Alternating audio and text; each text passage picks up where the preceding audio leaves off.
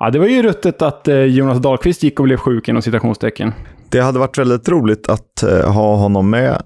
Han eh, får lova att återkomma till podden. Mm, vi som hade förberett ett frågebatteri och allting, avslöja hans favoritlag och prata om hans ungdomsår. Men, men ja, det får vänta i några veckor.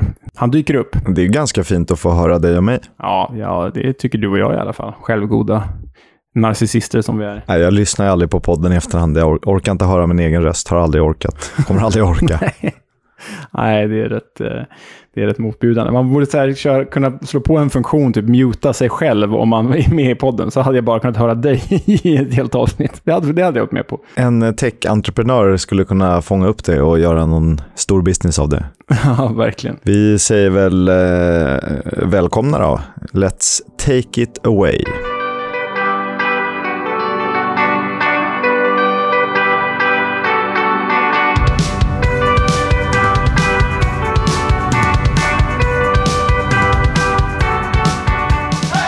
Den här podcasten heter Football's Coming Home, handlar om Championship, League 1 och League 2, men det vet ni nog eh, vid det här laget. Ni vet också att eh, jag heter Oskar Kisk och att jag har med mig... Leonard Jägersjö Welander är närvarande.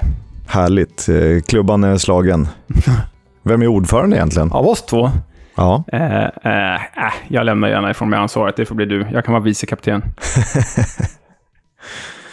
Du har ju mer en kaptensaura i med din eh, långa mittbacksstil. Eh, ja, jo förvisso. Men det kommer bara sluta med att jag står och skäller på dig istället. Så det, jag vet inte hur bra det blir för lagmoralen. Det är bättre. Det gör, vi gör som Warnock. Vi, vi gör Tarapt till kapten. Eh, exakt. Intressant helg som gick.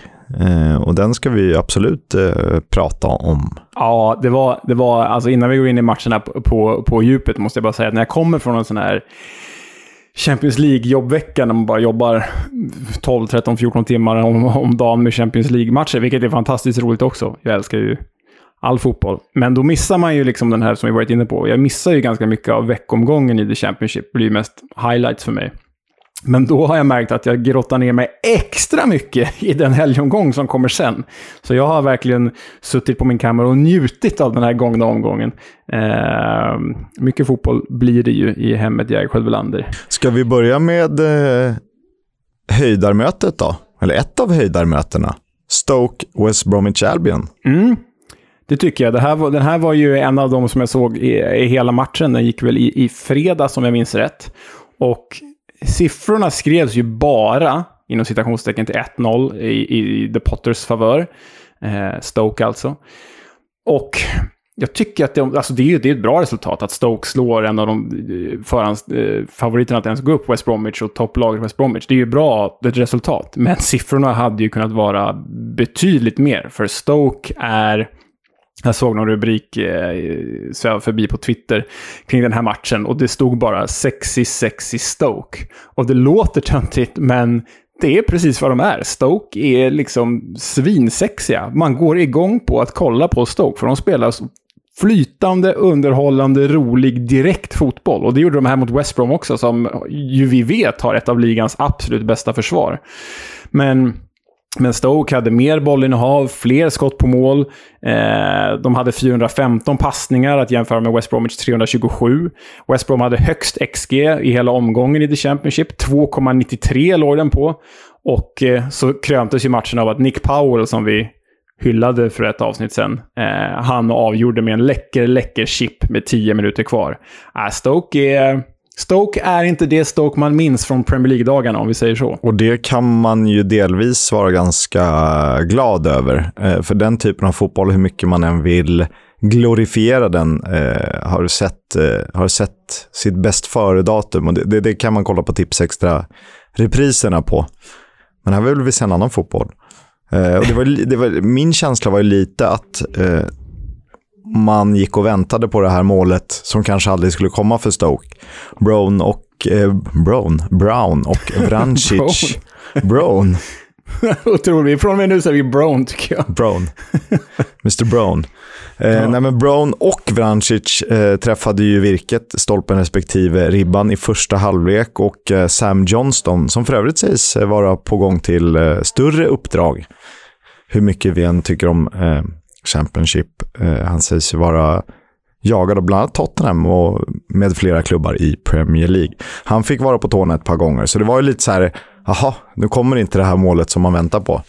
Men det gjorde det Ja, det gjorde det ju. Och det var ju, för er som inte har sett det, så YouTubea fram det. Alltså, det är en riktigt läcker chip av, av Powell. Men som du är inne på så gör ju Johnston en, en jättematch. Så han är ju en, en spelare för en högre division, så är det bara. Men West Brom kanske hamnar där ändå till slut med, med Johnston. Men det Stoke har är ju... De har ju en spets i liksom spelare som Powell och Vrancic som kanske är, alltså, nyförvärvet från Norwich. Han kanske är ligans bästa spelfördelare. Kanske. Vi, vi sätter det epitetet på många spelare, men han, han gör ju återigen en fenomenal match. Och att ha Powell och Vrancic i liksom hålet mellan mittfält och anfall, det gör ju Stoke fullkomligt livsfarliga. Eh, och väldigt roliga att kolla på. Så, så vad man än tycker om att Stoke borde spela eh, tegelstensfotboll så gör de inte det längre och det är faktiskt väldigt roligt att kolla på. Och eh, Stoke är ju ett av två lag i, om vi säger toppsexan då, det är ändå den som blir viktig mot slutet. Eh, två direktplatser plus fyra playoffplatser, det känner ni såklart till. Stoke är ett av två lag som verkligen har överraskat där uppe, får vi ändå säga. Ja, vi hade väl dem som någon slags outsider i vår införguide som vi gillar att pusha för i varje, varje, varje, eh, varje episod egentligen. Vi hade väl dem typ som åtta eller något sånt där och sa väl att de skulle kunna gå upp nu när de är inne på, vad är det, tredje eller fjärde året i The Championship? Tredje året i The Championship. Men potential finns ju i den här klubben, alltså de är ju Bet365s ägare som äger klubben. Så det finns ju pengar, det finns bra manskap. Alltså jag menar, de byter in nu är den här spelaren lite glorifierad för egen del, men, men de byter in Steven Fletcher som bara för bara något år sedan var en duglig Premier League-anfallare. Det är en enorm bredd på den här nivån. Eh, så Stoke tror jag verkligen är i toppsexan för att stanna, för bredden finns ju i den här truppen, till skillnad från andra överraskningar. Ja, vi hade, det känns som vi hade typ Stoke, Nottingham Forest, Middlesbrough, kanske lite så här Luton, Millwall, som lagen som skulle kunna nosa där. Mm. Egentligen känns det som att vi pratar, alla pratar, spelare vi pratar upp, typ Vrancic, är den bästa i ligan. Eh, alla målvakter var ju bäst i ligan i, i, enligt guiden. Många utmanare. Jag tror att vi är lite för kära i den här produkten. Jag tror att vi, lite, vi tycker lite för mycket om det vi gör för att kunna sätta någon negativ stämpel på, på något som inte är Reading. Men det får vara så fina Robin Friday. Det var många som eh, ja. har gillat eh, den grejen. Så... Ja, nej, men alltså, jag tror att din berättelse om, om, om vi ska fastna där, om din berättelse om Robin Friday, för er som inte har lyssnat på den, så gå tillbaka två avsnitt och så hör ni Stoke, eller hör ni Stoke, Kisk heter det, hör ni Kisk berätta om, om Redding genom berättelsen om Robin Friday. Gör det, det är väl värt lyssningen. Det bästa The Club-segmentet vi har hittills. Eh, även om du fokuserar på en spelare. Men jag tror att din berättelse om Robin Friday, Kisk, liksom ökade försäljningen av, av, hans bok med säkert 250 procent. För det bara dundrade in bilder på sociala medier sen av folk som, som faktiskt beställde hem boken. Ja, jag såg att den fanns på flera boksajter. Behöver inte göra reklam för någon särskild. Men eh, jag har inte riktigt hunnit eh, beställa den än. Men jag har ju läst utdrag ur den. Inte jag heller. Vi kanske kan ge varandra på Boxing Day. Vi ger liksom varsin kopia till varandra på Boxing Day. Det tycker jag. Du, det, det andra laget i toppsexan som ju ändå får ses som en överraskning heter Coventry. Ja, och här var vi ju snett ute inför tipset då, även om vi, vi tippar att de ska hålla sig kvar. Men den här såg jag ju också, Coventry mot mitt kära Fulham. Jag försöker ju se alla Fulhams matcher. Jag, jag, jag, vi kan väl säga så här att jag tar på mig Fulham-glasögonen på den här matchen, och du tar på dig Coventry-glasögonen. Men eh, Fulham åker alltså till överraskningen Coventry som en, ja, men, klar to toppaspirant. Låg väl bara ett poäng från, från serieledning inför den matchen, tror jag. Tar också ledningen på ett tveksamt ledningsmål. Det är hörna som McFadzean eh, eh, nickar in i eget mål efter att ha blivit knuffad ganska eh, hårt av Mitrovic. Hade inte klagat om domaren hade dömt bort det, det målet, för Mitrovic är ju väldigt bufflig där. Men då tänker man Fulham med IFLs bästa offensiv. De har gjort flest mål i, eh, i hela IFL ju. Championship League 1 och League 2. Då tänker man att det här är ju ändå lugnt. Men när jag tänkte den tanken, då glömde jag bort att nej, fan, jag håller på Fulham och Fulham tränas av Marco Silva som inte vet hur man ja, ställer upp ett försvar. Så att Coventry kvitterar, gör 2-1, gör 3-1, gör 4-1. Det såg jag inte riktigt komma. Visst att Coventry har varit väldigt, väldigt bra och ligans kanske mest effektiva lag. Men att Fulham skulle bli så överkört, det, det, det såg jag faktiskt inte framför mig. Om vi ska försöka adressera något slags problem. Du har ju varit tveksam till eh, Marco Silva innan. Kan det vara så att skillnaden mellan höjden i truppen, det är svårt kanske att jämföra Mitrovic med andra eftersom, som vi har varit inne på tidigare, han är ju lite av det finns några spelare som kanske är på en för hög nivå för det här. Sen är de kanske för låg nivå för Premier League och liknande. Men kan det vara så att den typen av spelare jämfört med de kanske minst kompetenta i, i startelvan, eh, kan det vara den skillnaden som gör att Fulham inte riktigt är med? Att de inte har balansen, att de inte har något jämn? Ja, men det, där tror jag att du har... Där tror jag att du är inne på någonting, för det är ju en obalanserad trupp. Alltså offensivt är den ju oslagbar i The Championship. Det finns Mitrovic, det finns Tom Kearney, det finns Fabio Silva, skadad förvisso. Eh, det finns Neskens Kebano, det finns Ivan Cavallero, det finns Bobby Reed Cordova. Eh, och även då på det sittande mittfältet har man ju, ju, ju eh, eh Jean-Michel Seri och, och, och Noma är ju inte sittande, men det är också en, en kvalitativ spelare. Ställ det... Du nämner inte ens Harry Wilson just nu. Jag nämner inte ens Harry Wilson som kanske är ligans bästa, mest poängstarka ytter. Liksom. Ställ det mot en backlinje där, där truppspelare heter Dennis O'Doy, eh, Tim Ream, Alfie Mawson, Michael Hector, Anthony Robinson, Joe Bryan det man hör där på den backlinjen, det är ju att det är en ganska namnkunnig backlinje, faktiskt. Men den är ju namnkunnig för att alla de här har varit uppe i Premier League och misslyckats. Det betyder inte, bara för att den är namnkunnig betyder inte att den är bra, utan det här är ju i Premier League ganska misslyckade spelare. Dock, flera av dem har ju faktiskt lyckats i Championship. Men backlinjen är ju ett stort problem för Marco Silva, för Marco Silva står ju för en väldigt liksom, publikfriande fotboll. Man ska spela bollen längs backen och man ska spela sig ur situationer. Men det är väldigt svårt att spela sig ur alla situationer när mittbacksparet heter Alfie Mawson och Tim Ream. Och jag vet att jag svär i kyrkan nu, för jag älskar Tim Ream. Alla cottagers älskar Tim Ream. Alltså det är en otrolig grit och amerikansk kämpaglöd i den killen och skägget är ju bara fenomenalt bra. Men han kan ju inte spela en fotboll. Och att då begära av honom att han ska passa sig ur situationer mot ett högt pressande Coventry, ja då slutar det med 1-1 liksom. Och det slutar även med 2-1. För det är ju så ettan och tvåan kommer, kommer till, förlåt om jag är väldigt engagerad och upprörd över det här, men, men det här är nog mitt hjärta som talar. Men, men 1-1 kommer kom ju till på så sätt att Tim Ream blir av med bollen eh, efter att han och Målsson ska spela sig ur en situation och Coventry gör 1-1. 2-1, Anthony Robinson drar på sig en straff efter att Fulham försökt spela sig ur situationen. Kan inte vara så naiv att du sätter det kravet, ställer det kravet på en ganska taskig backlinje. Och en backlinje som han har bytt spelare i i sju raka matcher. Det, det, blir inte bra. Här vill man ju bara skicka en långa på Mitrovic, suger ner, fördelar och därifrån bygga upp. Så att du slipper den lagdelen i uppspelsfasen.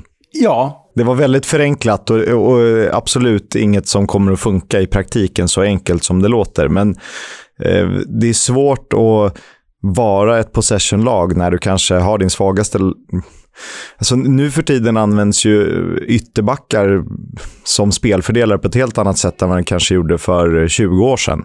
Ja, så är det ju. Och där spelar, som vi varit inne på tidigare, Dennis O'Doy till höger. Jag älskar Dennis O'Doy. Han är en clown. Han är en jäkla mupp liksom. Men han är ju inte jättebra på fotboll. Och då kan man inte ha honom som någon slags bärande figur i en backlinje. Och till vänster finns Anthony Robinson som är så fantastiskt offensivt. Och Joe Bryan som är fantastiskt offensivt. Men båda Ja, det är väl de som kan spela sig ur situationer då, men båda är ju ganska svaga defensivt. Och då ska man stå där med fucking Alfie Mawson och Tim Ream. Det blir, det, det, blir inte bra, och ännu mindre då man byter och slänger in Cyrus Christie ibland och Michael Hector ibland. Och, ja, därtill har ju Gazzaniga fått utstå ganska hård kritik nu i helgen som var. Eh, att han inte är bättre än Marek Rodak och sådär. Det är han ju egentligen. Men, men eh, han har inte varit så bra de senaste matcherna heller. Så Fulham har sina problem, till skillnad från Coventry. För Gazzanigas högsta nivå är ju absolut av Premier League-kvalitet. Det har man sett. Och han har ju stått matcher i Champions League och inte gjort bort sig. Ja, nej, det är ju verkligen en stabil keeper. Och en keeper som är bra med fötterna. Han kan ju spela sig ur situationer. Men, men eh, det är väl klart att han skadas av en ganska trubbig och klumpig backlinje i det här fallet, det tror jag. Du, har, du låter så upprörd att vi inte ens har nämnt att Viktor Gyökeres har kommit med i landslaget. Bland annat efter två mål. Jag tror redan han var uttagen innan eftersom eh, det kom ganska tätt in på hans två mål mot Fulham. Men eh, han ersätter alltså Zlatan i det svenska landslaget till VM-kvalet. spola, spola bak till, till eh, när vi bestämde oss för att göra den här podden för, liksom, vad är det, två månader sedan. Spola bak dit och när Gyökeres gick in i Coventry den här säsongen som en periferianfallare. Och att vi två månader, skulle säga, två månader senare skulle säga att han ersätter Zlatan i svenska landslaget. Det är ju en helt overklig utveckling. Ehm, men han, återigen, han var, ju, han var ju fenomenalt bra. Och hans avslut på det 3-1 målet tror jag, det är ju så kyligt så, så jag inte vet. Han liksom håller undan en, en fullan försvarare som ryggsäck och så bara en väldigt, väldigt lätt touch förbi, förbi Gazzaniga som bara står stilla. Nej, det är... Gyökeres har verkligen imponerat och fortsätter han så här så blir han ju kvar i Championship max, max en säsong. Det är ju, det, det är ju, nej, han har förtjänat sin plats i landslaget. Han är ju inte sämre än Kiese till exempel. Det tror inte jag heller och det, det är inte lätt att göra mål i Championship om man inte heter Gyökeres, Ben Brereton Diaz eller Mitrovic. Eh, exakt. Men man undrar ju med, med, Coventry, hur länge, hur länge håller det här? Hur länge kommer det här hålla? Ja, det är en, en väldigt bra fråga. Eh, för som det har sett ut nu, kan man bibehålla det så är det ju, finns ju inget som säger att de inte tjänar playoffplatsen. Och nu, tidigare har det varit ganska mycket uddamålssegrar och liksom tajta till och stabilt. Och eh, nu demolerar man Fulham, som vi skrev upp som en given favorit. De hade i princip säkrat seriesegern för ett par veckor sedan. Med 4-1. Ja, nej, det, det, det, är kul med Coventry. Man behöver de här överraskningarna också. Nej, det är kul. Ska vi fortsätta följa? Det ska vi definitivt göra. Det är eh, bara ett lag i serien som alltjämt är obesegrade. De heter Bournemouth och du känner ju till deras tränare väldigt väl. Ja, eh, Scotty Parker, som man, alla klubbar som han har spelat i, verkar ju alla supportrar älska honom. För han var ju en liksom, härlig fusion av Frank Lampard och Steven Gerrard i snäppet lägre. Liksom. Så som spelare älskar man honom och som tränare, när han tränade Fulham var han ju man, väldigt glad över att han tog upp Fulham till Premier League igen. Och sen i Premier League, jag vet inte. Det var väl lite för defensivt och så kom han på kant med Mitrovic. Ja, då går det som det går. Men jag önskar Parker eh, all lycka. Och det han har gjort med Bournemouth är ju det är inte ett mirakel, absolut inte, för Bournemouth är ju en av favoriterna till att gå upp. Men han har fått dem på rätt köl igen, så kan man ju säga. Och eh, att de slår Sheffield United här med 2-1, det, är, det är ju klass. Sheffield United har ju vaknat och de vänder ett underläge 0-1 till 2-1, så, så äh, Bournemouth, eh, Bournemouth känns eh, svårerövrade när man vet att Parker står för en ganska, ja, men ganska pragmatisk fotboll det här var en match som känns som den hade kunnat gå lite åt vilket håll som helst. Den straffen som Solanke kvitterar igenom är ju strax utanför, om jag inte ser fel på reprisbilderna. Och eh, Blades hade en ruskig dubbelchans i slutet. Där, vad heter han? Lysmosé eh, nickar va, i ribban och sen eh, returen går strax utanför, eller blockeras utanför. Lysmosé som jag faktiskt intervjuat i Le Havre en gång när jag skrev ett reportage om deras akademi. Wow. Um, ja, han och Bob Bradley faktiskt. Har du kvar hans nummer? Vill han vara med i podden tror du? jag kan kolla om jag har kvar. Jag tror inte jag har det. Jag tror inte jag har hans nummer. Uh, men uh, då var han en uh, fjunig tonåring. Uh, och gjorde fler hattrick den matchen jag var på också. Så är det med det. Nej, men Bournemouth känns ju... Gillar man att Bournemouth är bra Känner man någonting för Bournemouth eller gör man inte det? Jag sitter och funderar här om, på, på, på vad man känner för Bournemouth. Eh, jag gillade ju Bournemouth som lag under Eddie Howe. Jag tyckte att de var charmiga i, när de liksom klättrade. De, de hade någonting som tilltalade, det var härliga karaktärer, det var liksom en blandning av up and coming och lite föredettingar, lite du vet Tottenham Akademi eller Premier League Akademispelare. Men jag vet inte, ganska mysig arena eh, till synes. Men sen känns det ju som att det är den tråkiga släktingen om man kollar på sydkusten. sett till Southampton och Pompey då. Ja, men verkligen så. Det är kanske bara historia och tradition som, som sätter den prägeln, men jag känner ju att liksom Pompey framför allt, men även Southampton kittlar mer än Bournemouth. Vi kanske är orättvisa här nu, men, men det är känslan. Bournemouth känns... Ja, nej, jag vet inte. Jag, jag, jag, jag gillar ju Parker och gillar ju vissa spelarna, men klubben känns... Ah, ah, jag vet inte. Ja, det, eh, passar det. Du kanske får dem till nästa vecka. Just det, så kan det bli. QPR och eh, en kille som vi har pratat om rätt mycket, Ilias Chair, eller Elias Chair som de säger. Det kommer jag säga varje gång att de säger i England, för att jag tycker det är lika roligt eh, i, i poddar och i eh, matchkommenteringen. De vann. Ja, 3-2 mot Preston. QPR inne på sin andra raka seger. De följer ifrån där efter en otroligt fin start. Men nu är de ju med och, och, och eh, nosar på topp sexan igen. Och det känns väl som att de ska vara där, för de har ju... De har inte en med offensiv, men de har ju en offensiv av väldigt, väldigt hög klass. Eh, därmed så betyder det inte att alla deras mål är av högsta klass. Eh, vi blev ju intaggade i vårt eh, Twitterkonto, EFL-podden blev ju intaggad i ett väldigt roligt klipp från matchen när jag tror att det är Shairs mål som föregås av att en QPR-spelare liksom ligger platt på marken och nickar fram en boll in i straffområdet. Det ser väldigt märkligt ut. Väldigt Phil Joneskt. Ja, väldigt Phil Jones. Men det blir ju typ en assist också, så det är väldigt bra gjort. Ja, den är fin. Vad, vad hände mer i helgen då som är värt att eh, titta på? Millwall vann eh, borta mot Barnsley med 0-1. Svensk bekanta Barnsley som har två personer på kontoret. Eh, Khaled Al-Ahmad och David Wernersson i egenskap av svenskar. Mm, och det här, eh, eh, Barnsleys olycka kan ju inte tillskrivas dem, för de har ju precis börjat. Det är, det är som när eh, det blir ett så här, eh, regimskifte efter ett, ett, efter ett, efter ett eh, val och så eh, har det gått en månad och så blir alla förbannade på, på eh, de nya, oavsett om det är vänster eller höger som tagit över. Och det är samma sak med Barnsley, Barnsley här.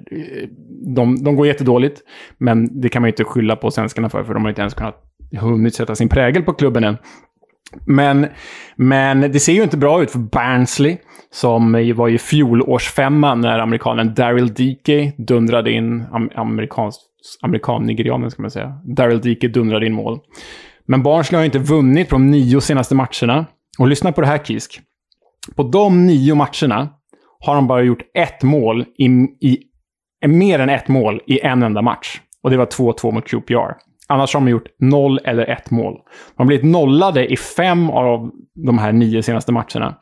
Och ligger nu på nedflyttning med nye tränaren Marcus Schopp väldigt hårt ifrågasatt. Och det, vi var väl rätt tveksamma i guiden också till hans liksom första riktiga stora huvudtränaruppdrag eftersom han varit rätt mycket i, i Österrike, i, i Sturm Graz då, som typ någon assisterande eller någon reservlagskille. Ja, nej, men alltså det, det... Jag förstår att man var ute efter en Valerian Ismael igen, för de, hem, de hämtade ju Valerian Ismael från österrikiska fotbollen och Stormgras. Men jag gick bakåt i säsongerna här och, och tittade på Barnsleys resultat. Och det är ju inte konstigt att de ligger där de ligger, för det är ju förra året som är anomalin. När de kom femma och fick kvala upp till Premier League. Det är ju the freak of nature. För jag gick bak hela vägen till säsongen 9-10. Och på de här, vad blir det då, 11 säsongerna, så är fjolåret enda gången de kommer på övre halvan i The Championship. Annars är de så här 21 åker ur, eh, kommer tvåa i League 1, kommer sexa i League 1, kommer 11 i League 1, åker ur Championship, kommer på 21 plats, 17 plats, 16 plats. Ja, det, det är ju här de är. De är ju i, i modern historia ett jojo-lag mellan League 1 och The Championship. Och då tror jag att många kanske har lurats av framgången förra året. Men det man ska tänka på då är att eh, tränare Valerian Ismael har lämnat för West Bromwich. Daryl Dike gick inte att köpa loss från, jag tror det är Orlando, han spelar i MLS. Och Alex Mowat har flyttat till West Bromwich. Så ja, det, det är nog en nedflyttningskandidat det här. Det ser nog ut att bli så. Um, tufft för Barnsley. Vi får hoppas att de repar sig så vi kan uh, få tag i Wernersson. Han har lovat att vara med. Uh, det ska nog vara inom ett par veckor. I övrigt då, Cardiff Reading sneglade jag lite på och Cardiff hade typ 25-2 i målchanser och liknande. Och vad passar väl bättre då än att Junior Hoylett kliver fram för Reading och avgör? För är det någon match han ska avgöra så är det ju precis den. Verkligen. Han, han fick ju inte förlängt kontrakt av Cardiff och så hamnade han i Reading istället. Den gode kanadensaren. Och de har, vad, vad har de nu? Fem raka utan seger, va, Cardiff? Och Mick McCarthy hänger löst, minst sagt. Ja, och de har bara gjort ett mål på de här fem matcherna också. Målskillnad på 1-12. Så nej, det ser mörkt ut. Jag läste en ganska rolig intervju med Mick McCarthy efter. Det var lite så här...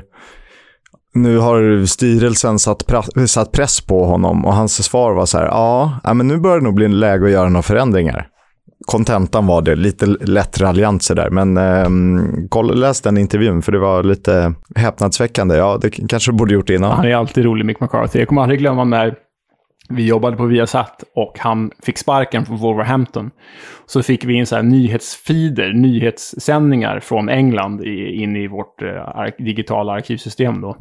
Och så satt jag med redigerare och så såg vi när Mick McCarthy kom ut ur Molyneux, eh, kontorslokalerna där, där Wolves eh, spelar arenan. Kom ut med en liten så här flyttlåda i händerna med hans personliga saker. Det såg väldigt deppigt ut. Han hade precis fått sparken liksom. Och ändå så stannade han med en journalist som bara, okej, okay, hur känns det nu Mick? Och så höll han, liksom, stod han där i tio minuter med sin flyttlåda och pratade om hur det kändes att få sparken. Eh, han sa inget, han sa inte spe, något speciellt roligt, men det var liksom en, eh, det var en speciell bild att se någon väldigt moloken ut och sen ändå stanna där och ta sin tid och vara väldigt trevlig i tio minuter. Annars är ju Mick McCarthy väldigt eh, GIF-kompatibel. Det finns ju väldigt roliga klipp på honom när han blir rädd för ingenting och sådär. Eh, så det rekommenderas att titta på också. Eller när han tar kameran och så har någon lagt på Careless Whisper, denna ganska sensuella låt.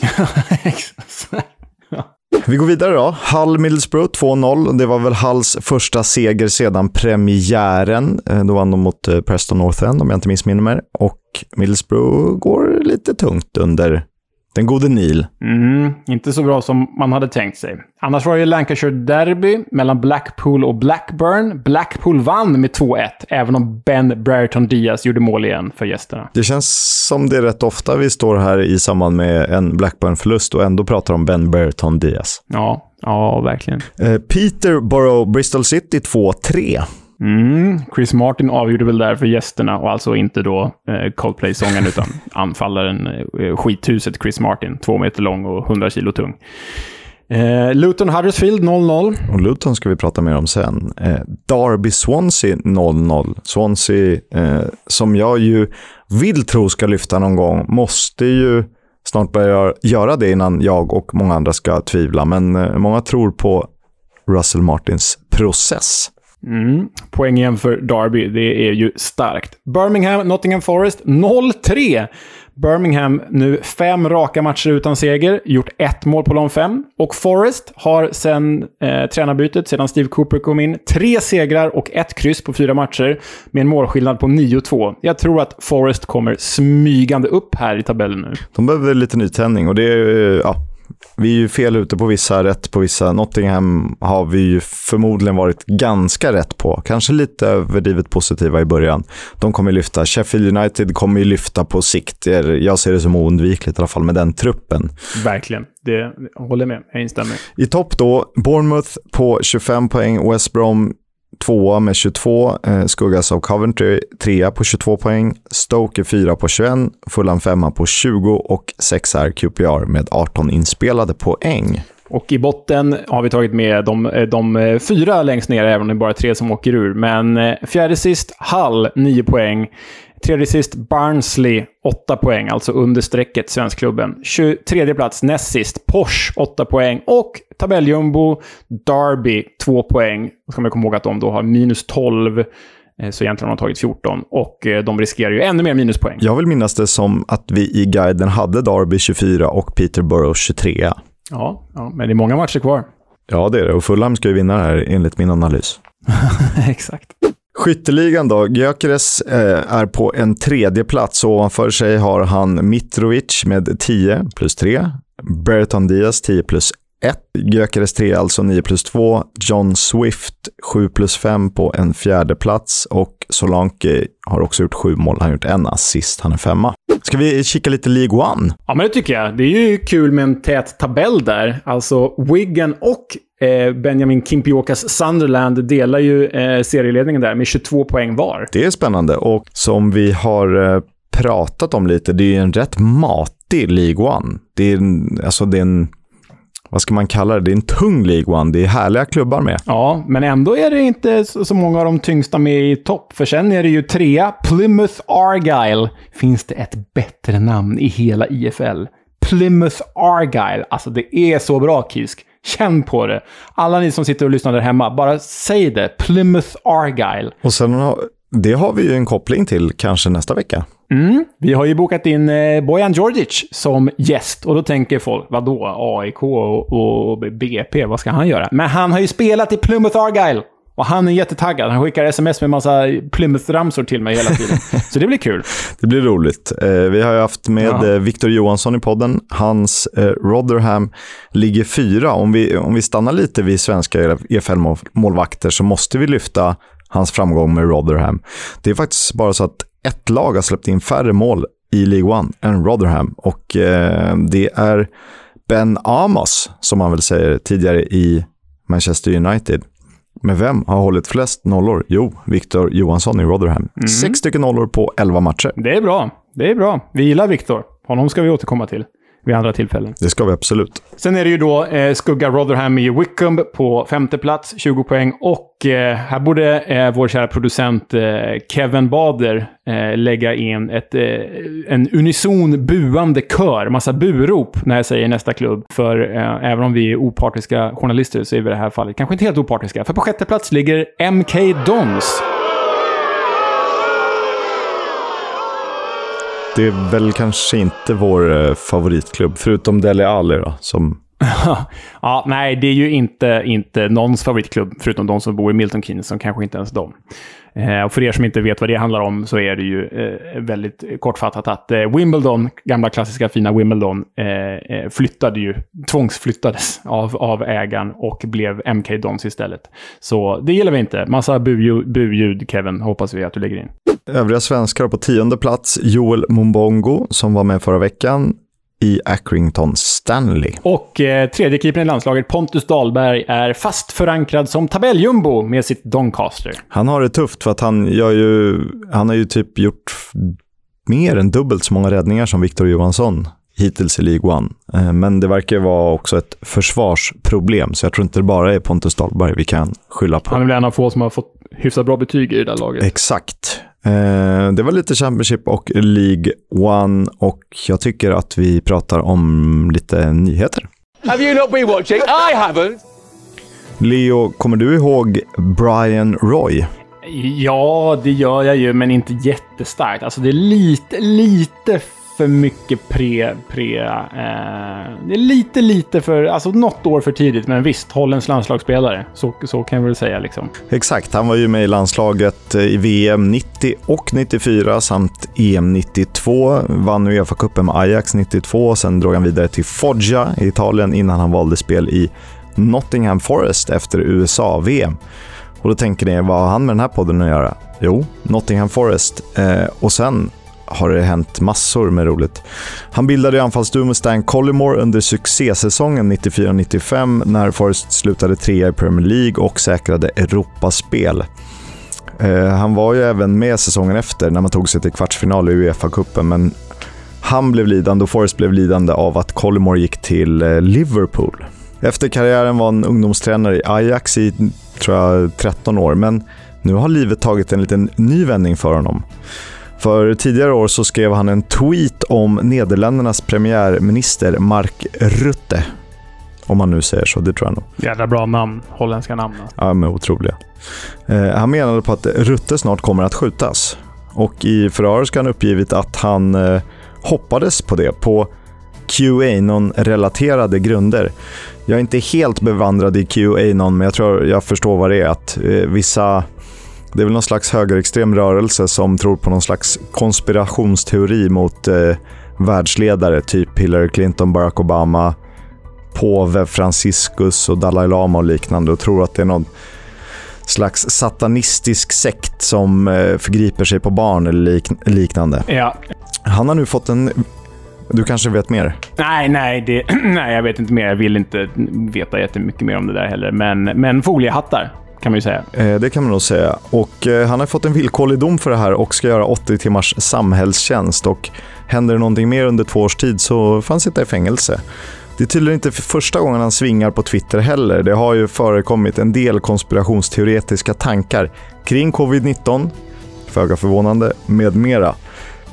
Och jag tycker att vi lämnar Brian Roy där så får ni bilda er, er egen uppfattning. Ja, det... ja, det... Mm, ja, det, det trist att eh, vissa människor landar där ändå. Så är det, tycker jag i alla fall. Det får stå för dem. Annat i nyhetsväg, nyhetsväg, så vi låter ju som en eh, trasig CD-skiva här, men vi kommer väl i princip hela säsongen behöva uppdatera eh, om Darbys eh, situation, för det händer ju saker hela tiden. Och i måndags så hade Darbys konkursförvaltare Quantuma ett eh, möte, eller de höll ett öppet forum för supportrarna, där de meddelade att de är övertygade om att Darby kommer att ha en ny ägare inom de tre kommande månaderna. Dock erkände de också att Darby behöver pengar innan dess för att hålla klubben flytande och igång. Och det största hindret för det, eh, det största ekonomiska hindret för det, det verkar vara företaget HMRC eller HMRC som Darby är skyldiga mängder med pengar. De ska förhandla med dem i dagarna som kommer. Men enligt konkursförvaltaren Quantuma kommer Darby att fullfölja säsongen, men de riskerar att göra det med en helt annan trupp än den som finns nu. Detta då de måste sälja flera spelare i januari. Och vilka i helvete då, undrar jag i så fall. Och vilka ska man i så fall ersätta dem med om man skulle behöva sälja? Ja, alltså de har ju några lovande talanger som de kan säkert få en hacka för. Men majoriteten av truppen heter ju ändå liksom David Marshall, Phil Jagielka och Ravel Morrison. Jag tror att det är ganska svårsålt. Det tror jag också. Och det är lite, ja. Om man, alla vet ju att Darby behöver pengar, vilket gör att de kommer förmodligen ta ganska dumdristiga beslut. Och jag tror inte större klubbar är beredda att betala överpris, utan snarare kommer att få betala underpris. Ja, typ utbud och efterfrågan. De kommer ju plocka russinen ur kakan till en ganska liten peng här. Um, mm, vi, vi eh, står med Darby och håller tummarna med fansen, men det ser ju alltjämt ganska dåligt ut. Det gör det definitivt.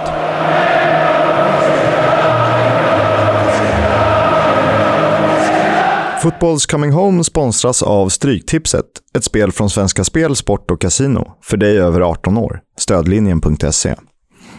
Landslagsuppehåll på tapeten, det har ni ju koll på, alltså ingen Championship-fotboll. Men kupong finns det och jag tittar närmare på match 4 mellan Skottland och Israel. Eller egentligen på en, på en spelare som ska frälsa The Tartan Army. Lyndon Dykes heter han, vi har tidigare kallat honom Championships bästa namn.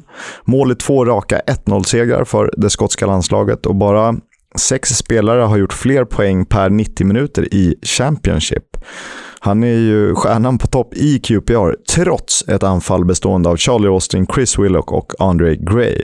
Och för övrigt ser det skotska landslaget överlag riktigt starkt ut med bra Premier League-kvalitet kryddat med Championship-spets och spelare från storklubbarna i SPL. Ja, jag tror att det här kan gå vägen för Skottland. Leo, dina tankar kring uppehållet? Det var väl eh, just mot Israel, var det inte det, som Skottland kvalificerade sig för EM som var i somras?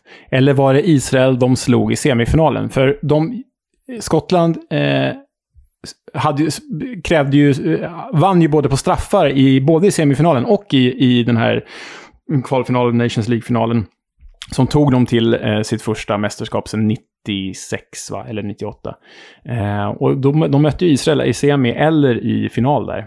Eh, jag kommer inte ihåg vilken av dem det var. Men då är det väl... Eh, eh får de chans att slå dem en gång till då, med andra ord. David Marshall, stor hjälte, bägge straffläggningarna.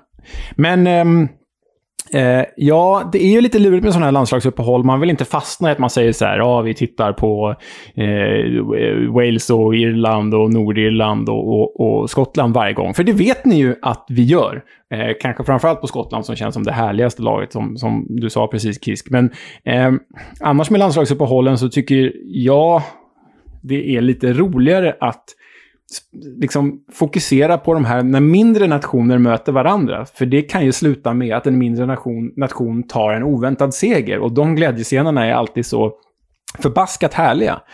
Så eh, jag vill slå ett slag för den här gången bland annat Liechtenstein, Nordmakedonien. Och det kommer ju vara bedrövlig fotboll, det förstår vi ju allihopa. Men glädjescenerna om Liechtenstein eller Nordmakedonien vinner, de är ju fenomenala, de är oslagbara.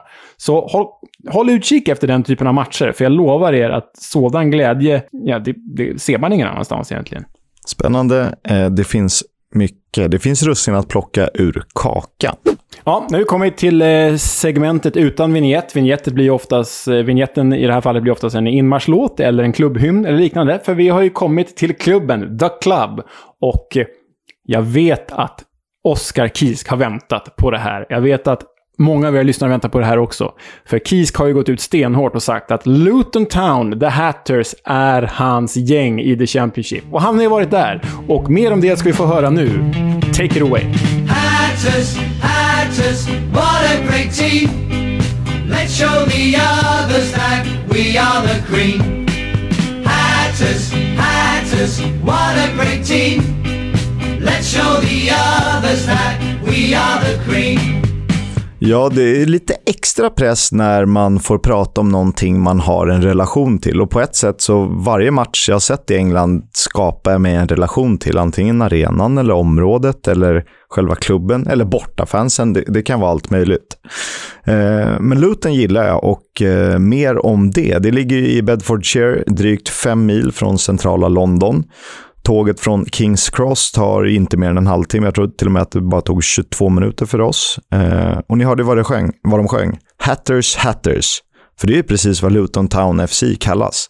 Och nu Leo, varf- vet du varför? Ja, men eh, jo, jag är tämligen säker på det. För att sådana här klassiska stråhattar Eh, som även återfinns i Lutons klubbmärke ovanför för skölden där man ska kalla det. Sådana klassiska stråhattar tillverkades i, i Luton, kanske gör fortfarande, men så var det i alla fall förr i tiden. Exakt, och jag tror att eh, sanningen är att eh, un Frankrike under Napoleon hade vissa problem och utmaningar, bland annat med export och import. Och då lyckades man inte få in hattar till England, vilket gjorde att man var tvungen att börja göra, tillverka dem själva. Och då var det någon klipsk herre, förmodligen på den tiden, som kom på idén att börja tillverka stråhattar i Luton och därefter applicerade man Hatters på klubben.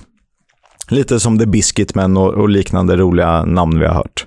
Ja, man gillar ju de där. Vi kan väl börja med min bild av Luton då. Det var ju så att jag skulle till London i januari 2019 och ville ha ett komplement till söndagens match mellan Fulham och Tottenham, som Tottenham såklart vann. Eh, det fanns ett par alternativ i närområdet, men eftersom jag ville se något nytt stod valet mellan Gillingham Walsall eller Luton Peterborough. Båda matcherna är i League One.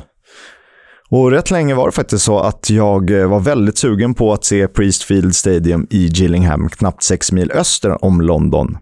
Men efter eh, noga funderande och lite historietittande så föll valet på Kenilworth Road. Och det ångrar jag inte en sekund. För alla fotbollsupplevelser är ju speciella på sitt egna sätt. Jag har sett eh, det klassiker i, i Amsterdam, dock inga bortafans. Och det var inte heller några bortafans när jag fick se um, Betis ta emot Sevilla på Estadio Benito Villamarin. Och det är speciellt, fast på kanske lite felaktiga grunder.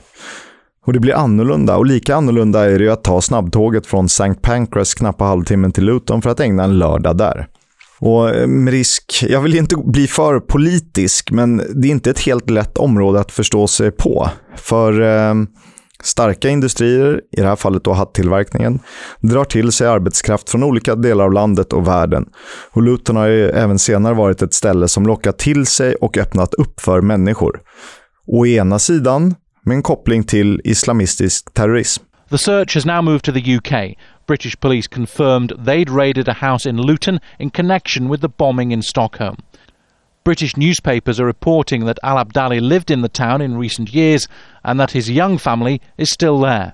Som ni hörde, exempelvis självmordsbombaren eh, som eh, inte lyckades skada så värst många, turligt nog, i Stockholm 2010. Han radikaliserades under sin tid i London, även om han faktiskt blev utsparkad ur eh, den lokala moskén på grund av sina radikala åsikter. Och även de här terrorbombarna i juli 2005 som tog över 50 människoliv fångades på bild i Luton innan attackerna. Och det fanns någon slags koppling till eh, området Luton. Samtidigt grundades högerextrema English Defence League av Stephen Christopher Yaxley, mer känd som Tommy Robinson, i Luton. Och där det finns människor finns det motsättningar, eller något i den stilen. Tommy Robinson är faktiskt ett taget namn med inspiration från en gammal Luton-huligan, en kille från Men in Gear. Ganska fyndigt namn ändå får man ju säga. Ja, alltså det, det, det du säger här, eh, Oskar, det är ju en jäkla soppa. Och, och det här är ju bara att skrapa på ytan. Så, så man förstår ju att eh, det finns många bottnar i, i Luton och eh, en fotbollsklubb är ju spegling av ett samhälle. Så det här ska bli eh, intressant att höra mer om. Ja, jag tror att det grundar sig i någon slags utanförskap. Det brukar det väl alltid göra när man söker sig till mer våldsamma miljöer, om man kan kalla det så, eller mer extrema miljöer av, av något slag. Eh, men jag läste någonstans, jag har fortfarande inte hittat den artikeln i samband med att jag hade varit i Luton, att det är dels det området som fostrar flest, liksom, eller frod, där terrorceller frodas mest i England, eller har gjort det historiskt sett, och samtidigt en del av det England som röstar mest högerextremt på typ ja, gamla Ukip och, och, och, den typen av partier. Jag vet inte vad alla heter, Bitten Forever eller något liknande. Ja, det är ju ja, väldigt tydliga och starka motsättningar. De ena, det ena föder väl det andra och så vidare och så går det bara runt. Ja, men det blir lite så, så till slut hamnar ett moment 22. Men vi, vi lämnar det, vi, lämnar, eller vi, vi hittar tillbaka till min känsla. Och det var en väldigt skön känsla, lite som du beskriver det, det positiva med ditt besök i Kingston upon Hull, även om det fanns liksom lite deppiga sidor av det också. Det känns ju som att komma till riktiga England och vi, vi körde lite på fegistaktiken, vågade inte riktigt ta den lokala Indien utan fastnade på något Cheeky Nandos eller liknande. Men en hel del sköna pubbar, någon liten sylta precis vid tågstationen, The Great Northern tror jag den hette, insprängd mellan kontor och restauranger och hyreshus.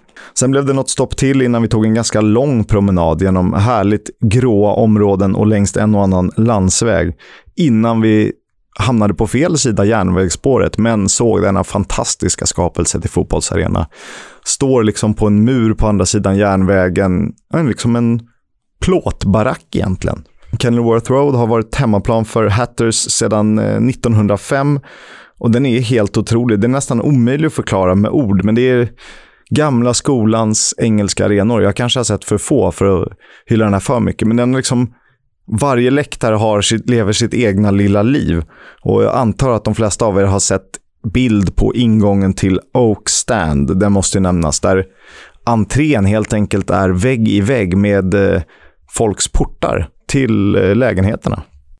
Sånt älskar man ju. Alltså bara mitt i ett bostadsområde. Det är så det ska vara. Det är så vi vill ha det. Och jag lyckades eh, skaka fram någon bild på hur det ser ut på baksidan. Då har de typ en innergård på en gånger en meter och sen är det bara en vägg som är liksom då baksidan på den läktaren. Otroligt. Och sen får vi inte glömma att eh, Kenilworth Road var en av fyra arenor med konstgräs när det var hett på 80-talet. Vet du vilka som var först med konstgräs i engelsk fotboll? Det här har man ju hört eh, massa gånger och liksom ett namn som alltid kommer till mig när, när man får den här typen av fråga, det är ju Tottenham. Men Tottenham var väl typ med, först med floodlights eller långa shorts eller något sånt där. Så, så nej, jag vet faktiskt inte. Nej, Tottenham har aldrig haft eh, konstgräs vad jag vet. Men det var faktiskt QPR som var först med konstgräs. Mhm, mm okej. Okay. Lutons konstgräsplan lades 1985 och det var ett ganska speciellt år för eh, tidigare under det året så ägde en av engelsk fotbolls mest ökända händelser rum. And the scene still going on after the final whistle here. Supporters, or so they would call themselves, they're not, have gone across and started to throw seats out of the stand, adding to the scene of devastation and unrest which the police are trying to control.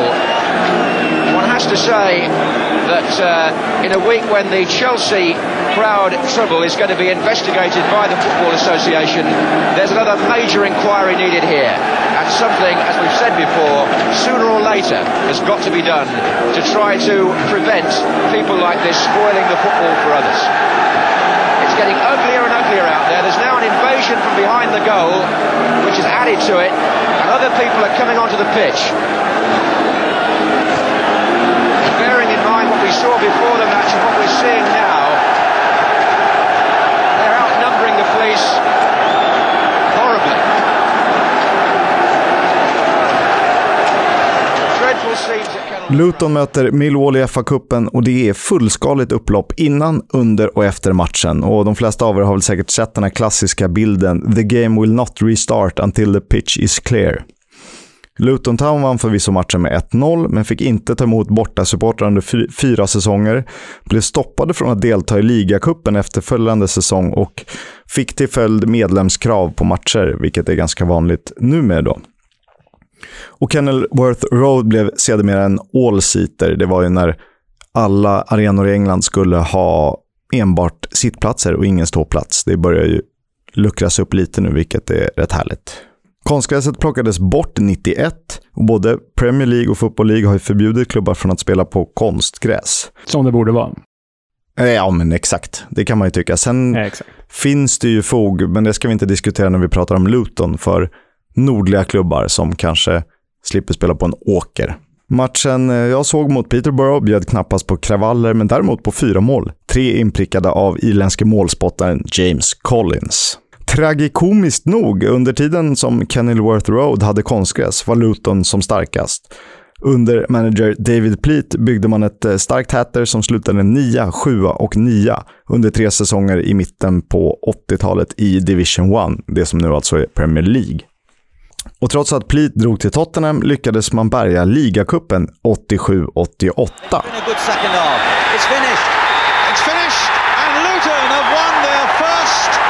trophy. For so long since they were formed back in 1897. Really an inspirational character is Foster. He's, uh, he's led the club brilliantly in his years there. He came from Aston Villa Reserves. Well, this action never changes. As he'll lift the cup. It's just that the faces do, and that's a new face and a new club. The name goes on the Littlewoods Cup, Luton Town FC. Med två av klubbens största genom tiderna på planen, Ricky Hill och Brian Stein. Och det är faktiskt så att jag står i en Ricky Hill sweatshirt idag, bara en sån sak. Köpte den på plats eller? Eh, nej, den har jag hittat på nätet. Kanonsnygg. Jaha. Ska jag visa Jaha, bild på någon gång. mäktigt. Ja, det måste du göra. Lagom till Premier Leagues intåg åker Luton ur finrummet och det blir några tunga år som följer. På planen är spelet begränsat och finanserna är minst sagt svaga. Det leder i sin tur till konkursförvaltning och 00-talet är ingen munter historia. Luton Town Football Club is in crisis. A secret consortium has taken over the club.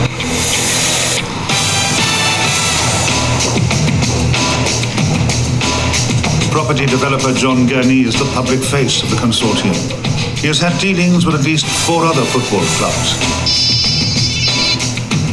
Oh, Hans, call you right back. During secret negotiations, Luton Town was allegedly sold for four pounds. I maj 2003 köper affärsmannen John Gurney Luton Town FC, då i Division 2, sedermera League 1 alltså, för en summa som uppges vara 4 pund. Detta eftersom tidigare ägaren Mike Watson Challis behövt göra sig av med klubben på grund av enorma förluster månad efter månad. Köpet görs med påstådda internationella investerare i ryggen, men deras identiteter lyckas aldrig röjas. Det första Gurney gör är att sparka den populära tränarduon Joe Kinnear och Mick Harford. Det meddelas via post och Gurney skyller på vdn Peter Miller. Via post. Vad fan är det som pågår? Otroligt. Ja. Dessutom stoppas lokala tidningen Luton on Sunday av klubben. Och redaktören Eila Fox säger att det är för att de var först med att rapportera om ägarbytet och var de enda som vågade berätta hur det faktiskt var. John Gurney hade stora planer, såklart. Han ville bygga en ny arena till klubben med plats för 70 000 åskådare och en Formel 1-bana. En arena som skulle delas med lag från NFL och NBA. Det låter verklighetsförankrat det där. Exakt. Och som grädden på moset så tyckte han att eh, man borde byta namn till London Luton Football Club så att kopplingen till flygplatsen skulle bli tydligare. tydligare. Åh, gisses, vilka megalomaner det finns alltså. Ja. Det kommer mera. Han väckte en gammal idé till liv där Luton och Wimbledon skulle slås ihop. Den affären stoppades redan på 80-talet. Som tur var gjorde den det även i det här fallet. Och sen blev ju Wimbledon MK Dons något år senare, som ni har koll på. Och dårskapen tar fortfarande inte slut. To win the fans back, John Gurney has come up with an extraordinary idea. We've got to find an acceptable way of having a new managerial appointment made without being seen to give way to the mob. So we've come up with the idea of manager idol based on pop idol. Everyone, the fans and players to the shareholders, can vote for a manager. Welcome to the Luton Town Manager Hotline. Thank you for voting for Joe Kinnear.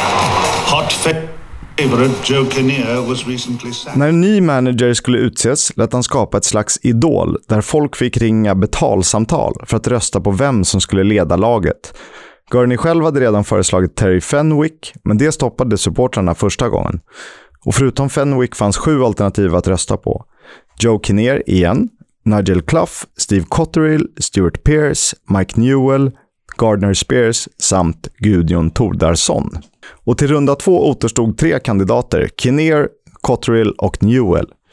Och det sägs att eh, Joe Kinnear ska ha fått 82% av rösterna, men vägrade att leda Luton under Gurney. Och Cotterill tackade även han nej offentligt. Så det blev Mike Newell som vann Manager Idol. Ja, men alltså, det, jag tänkte, när du räknade upp namnen så tänkte jag fråga så här, var, de, var alla de här tränarna med på det? Var de liksom med på att okej, okay, nu ska jag bli framröstad så har jag ett jobb här? Men det var de uppenbarligen inte eftersom att Kinnear då eh, vägrade leda Luton och, och Cotterill tackade nej. Men vad är man för jäkla tränare och manager? Eller vilken position är man i som manager om man känner sig nödgad att ta det här jobbet? Du är en jävla fars. Klubben är ju totalt kidnappad av en galning ju. Ja, och dessutom på ruinens brant. Så det var inte så att han det finns väldigt eh, lite information om John Gurney, vilket gör det hela ännu mer fascinerande. Jag har hittat eh, mycket av det här, bland annat i eh, BBC-dokumentären Trouble at the Top. Den är både underhållande och skrämmande, men där pratar den ju om liksom, det här gör vi för fansen och det ska vara en rolig grej när vi ska välja tränare och så vidare och så ja, vidare. Herregud, vilken populist. Man hör att det är en superpopulist, men ja, absolut. Men Inget ont som inte får något gott med sig, åtminstone på kort sikt. Luton Town Supporters Trust sattes upp för att åter, återta kontrollen över klubben. Man fick med sig supportrar och sponsorer, satte klubben under konkursförvaltning för att på så sätt tvinga bort John Gurney. Hans svar, översatt då. Om de tror att jag ska lämna Luton tomhänt så ska jag se till att det inte finns något kvar när jag lämnar. Det blev totalt 55 dagar för Gurnley i Luton och eh, som sagt, trouble at the top om man vill se den här farsen, får vi ändå kalla det. Ja, det här måste jag kolla på direkt. Kul, då har jag kvällen redan. Luton vinner League One 2005 och även om man gör det bra spelmässigt 05-06 i Championship så går det rakt ner i källaren efterföljande säsonger. Näst sist i Championship 06-07, minus 10 poäng i League One 07-08 och minus 30 poäng säsongen därpå i League 2 på grund av eh, alla dessa ekonomiska missar. Så på fyra säsonger går Luton Town från mitten av Championship till att förbereda sig för Conference Premier. Det blev tre raka playoff och tre raka misslyckanden. Säsongen efter det blev det ingen framgång i ligan. Men däremot skrev man historia i FA-cupen när man som första non-League-lag besegrade ett Premier League-lag.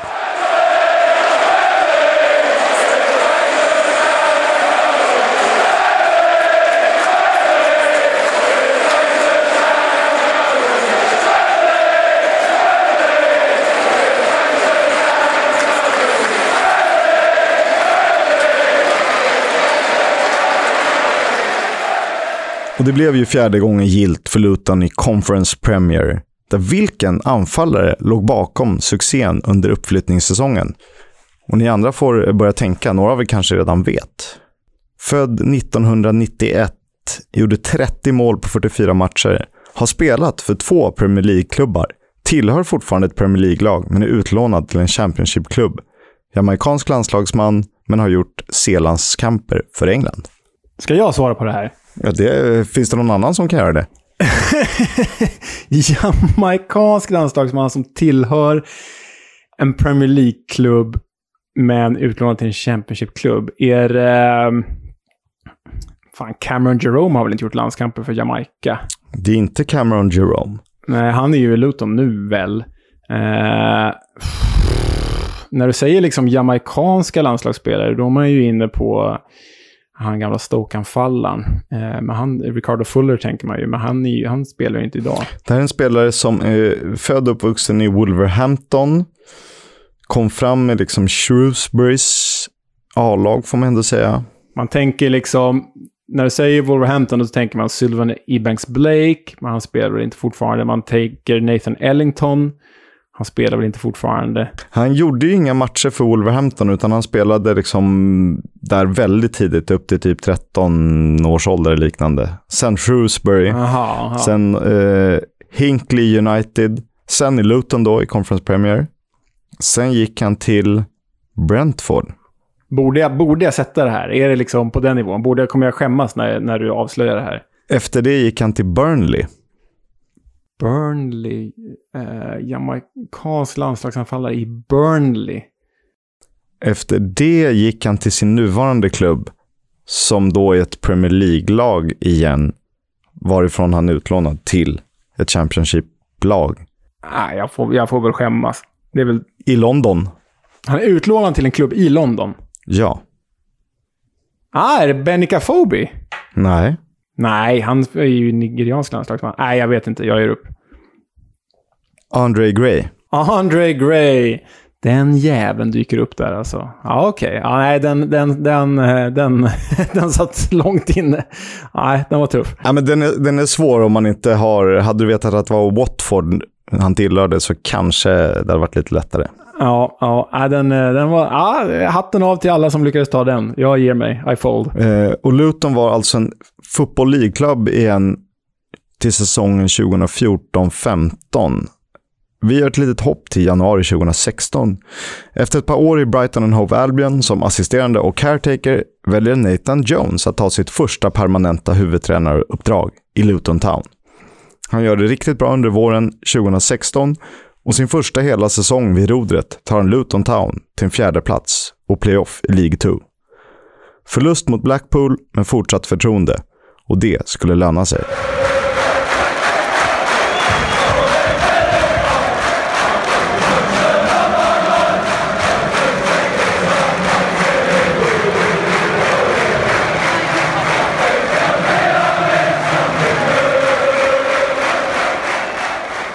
Andra plats i League 2 följande säsong och uppflyttningen är, som ni hörde i videon innan, ett faktum. Som om inte det vore nog. Säsongen därpå, alltså samma säsong som jag ser dem besegra Peterborough på Kenilworth Road, springer man hem League 1 och vem, om inte James Collins, vinner skytteligan. Och det är rätt roligt när man ser att flera spelare från den tiden är kvar. IK Frej-bekantingen Sonny Bradley. Visste du att han har spelat IK Frej? Som vi måste ha som gäst. Vi, må, ja, vi måste ha någon som det gäst. löser vi. Sen har de ju Pelly Ruddock Pansu, Harry Cornick, formstarke Luke Berry, James Shea, Glenn Ree, Danny Hilton. Det ska dock sägas att Nathan Jones lämnade klubben i januari för att testa vingarna i Stoke. Januari 2019 alltså. Jag var på hans första match som Stoke-manager. Stoke Leeds. Han vann med 1-0. Pontus Jansson utvisad. Nej, 2-1. Eh, Pontus Jansson utvisad. Det kan man inte tro att han skulle ha blivit Ponne. Nej, nej. Men 18 månader senare var han tillbaka och Luton är nu ett hyfsat stabilt lag i Championship. Bara fyra klubbars trupper har lägre marknadsvärde än Lutons enligt Transfermarkt. Och om man har en relativt smal lönebudget, det är inte många som har lägre än Luton. Jag tänker att vi går vidare. Du vet ju, och jag vet ju, det är väl bara en svensk som har representerat Luton va? Ja, den enda man kommer på är ju Björn Runström. Ju. Exakt, som eh, hade svårt att ta plats i Fulham och fick ett korttidskontrakt med eh, Hatters. Han spelade väl sju eller åtta matcher. It's, uh, it's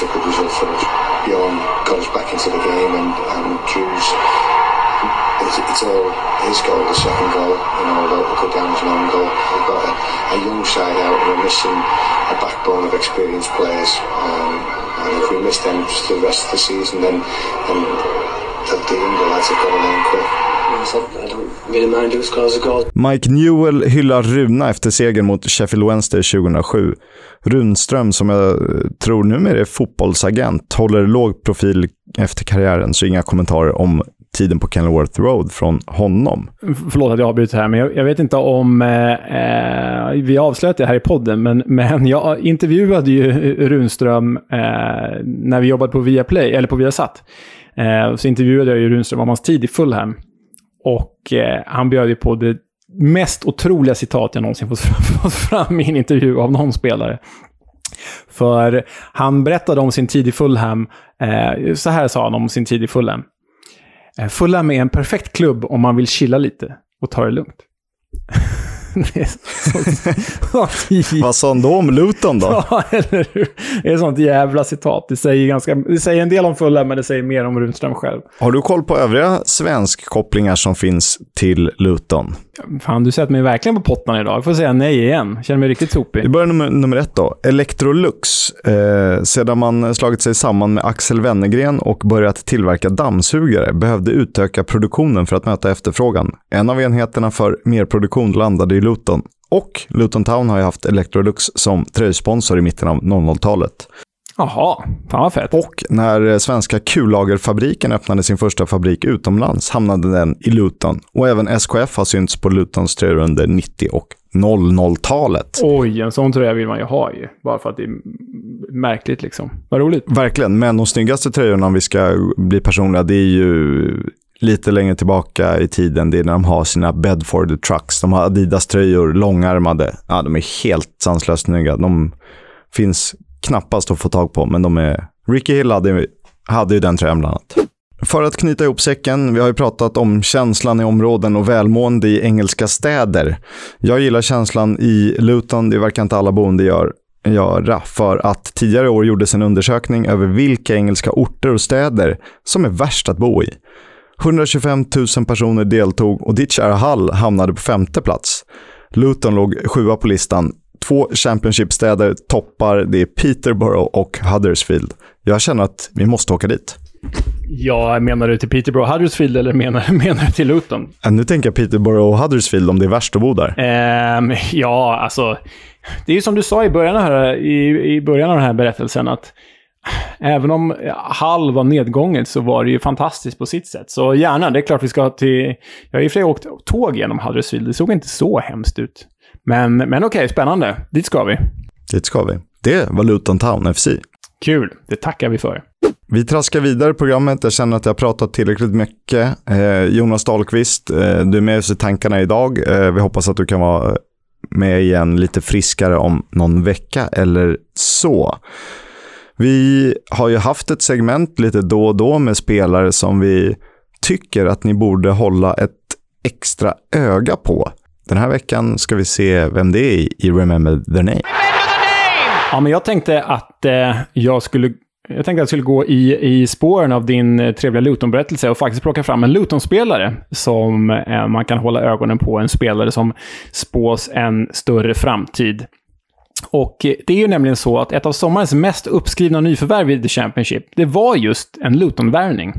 För Carlos Mendes Gomes skrev på för The Hatters den 26 juni och nämndes redan då som ett av de mest spännande namnen inför den här säsongen. Oh, it's um, it's an incredible moment for me and my family.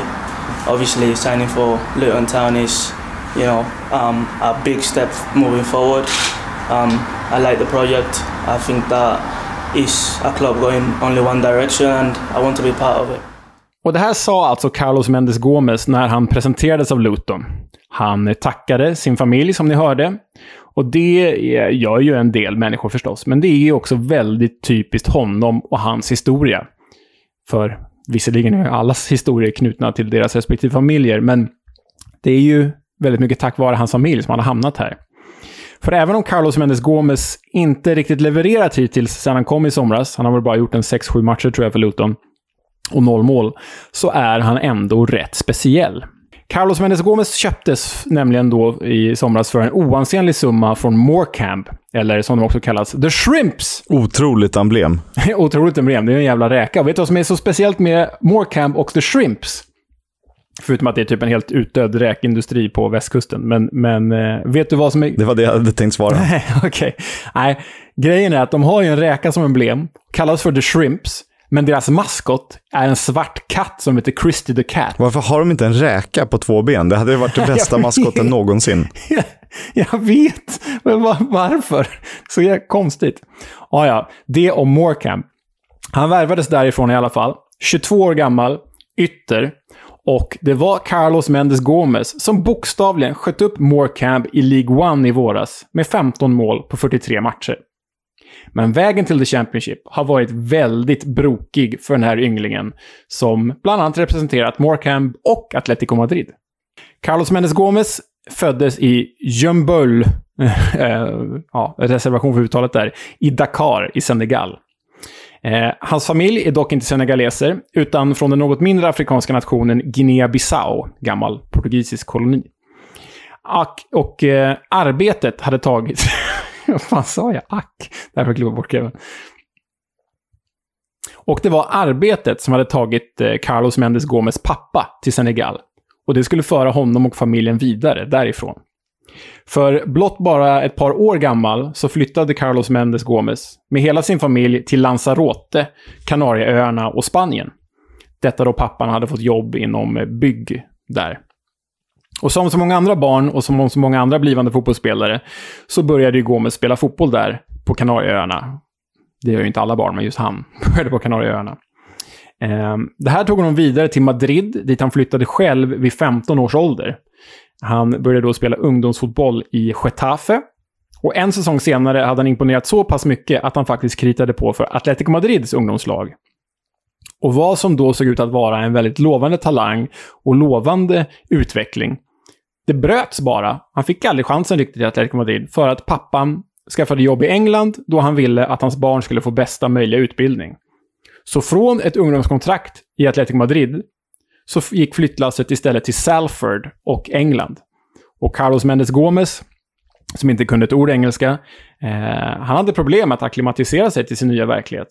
Och därför spelar han faktiskt inte fotboll på ens ett helt år. Det är lite lustigt det här, för att eh, vi andra pluggar ju för att vi inte är tillräckligt bra, men drömmer om fotbollen. Här är ju en som är tillräckligt bra, eller åtminstone nä- nära inpå, som junior, men måste börja plugga. Ja, verkligen. Tar honom från, från Atletico Madrid också. Det är helt sjukt. Men eh, ett år senare, 18 år gammal, så börjar Carlos Mendes Gomez spela för det lokala Manchesterlaget West Didsbury and Chorlton. Chorlton kanske man säger. West Didsbury and Chorlton. Och de spelar då i Northwest Counties League Division 1 South. Och det motsvarar tionde divisionen i England. Här har man ju en chans. Här har vi en chans, ja. Det, kän, det känns som att du och jag kliver in i Northwest Counties League, Division 1 South. Men föga oväntat gjorde Carlos Mendes Gomes succé där, samtidigt som han gjorde succé för Manchester College där, och deras fotbollslag, och där han pluggade. Så pass stor succé att Morecambe, då i League 2, upptäckte honom. I maj 2018 skrev han på för The Shrimps och de två första säsongerna agerade han mest inhoppare och utfyllnadsspelare. Men den tredje säsongen fick han sitt stora genombrott, alltså förra säsongen. Då han i eh, League 2 sköt upp Morecambe till League 1 för första gången någonsin i klubbens historia. Detta då han satte en straff i 107 minuten av kvalfinalen mot Newport County på Wembley.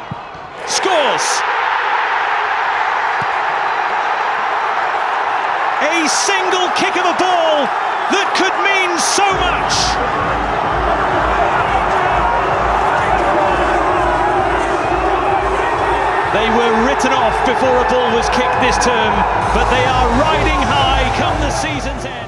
Och eh, ja, det är ju mot, mot ditt Newport County där. Ditt och ditt. Jag har en matchtröja som jag tycker är snygg. Men vi, mitt lag är Wales kan vi säga. Ja, ditt lag är Wales. Men eh, föga oväntat så eh, blev han ju då också vald till årets spelare i Morecambe av supportrarna. Oh. Oh well, I'm really delighted. I felt like they've been supporting a lot uh, through social media. And obviously I would like to thank everyone that actually voted for me and to my teammates to make you know make this possible and like um, what a season we all had. I would like also to, to thank the staff and and the coaches for for this season. I think that I've improved a lot and I learned a lot.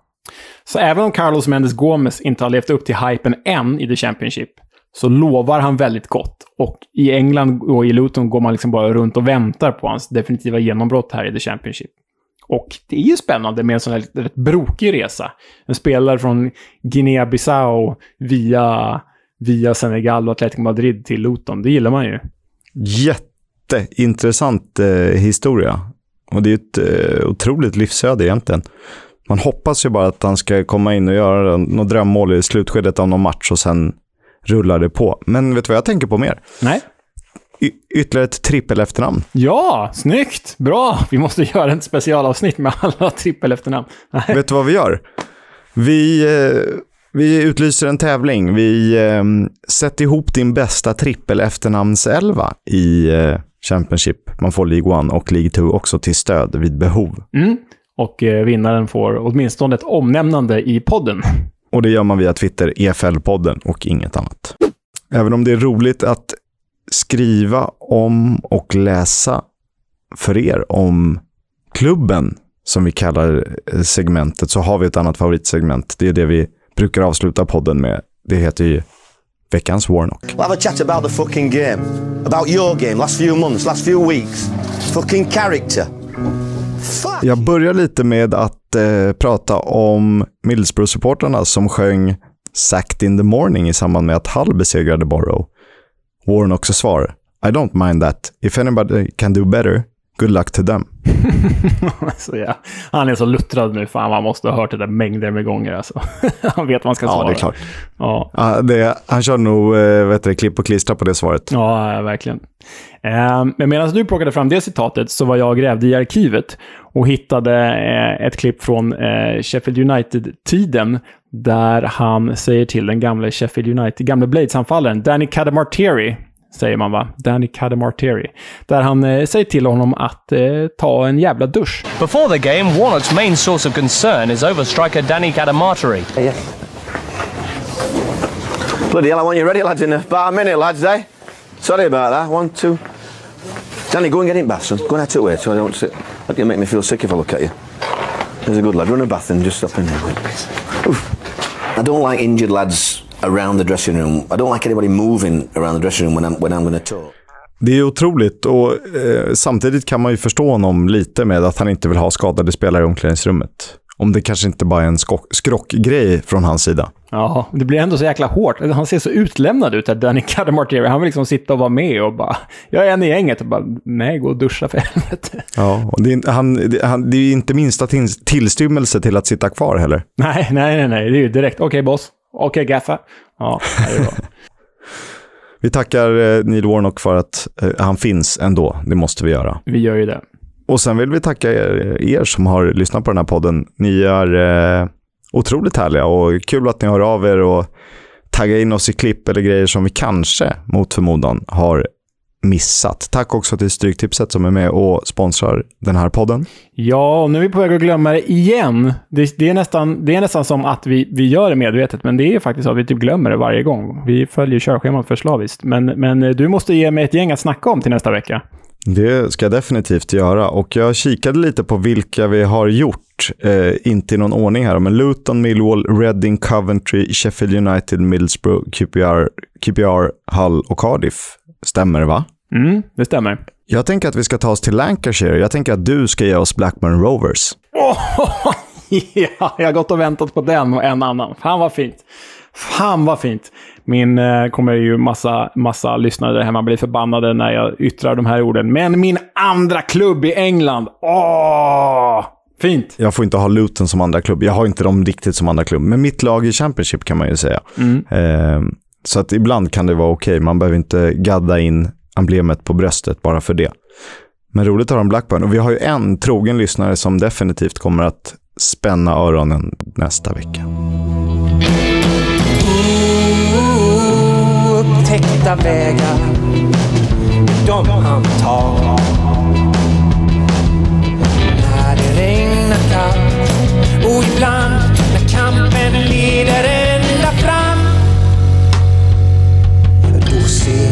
Ses vi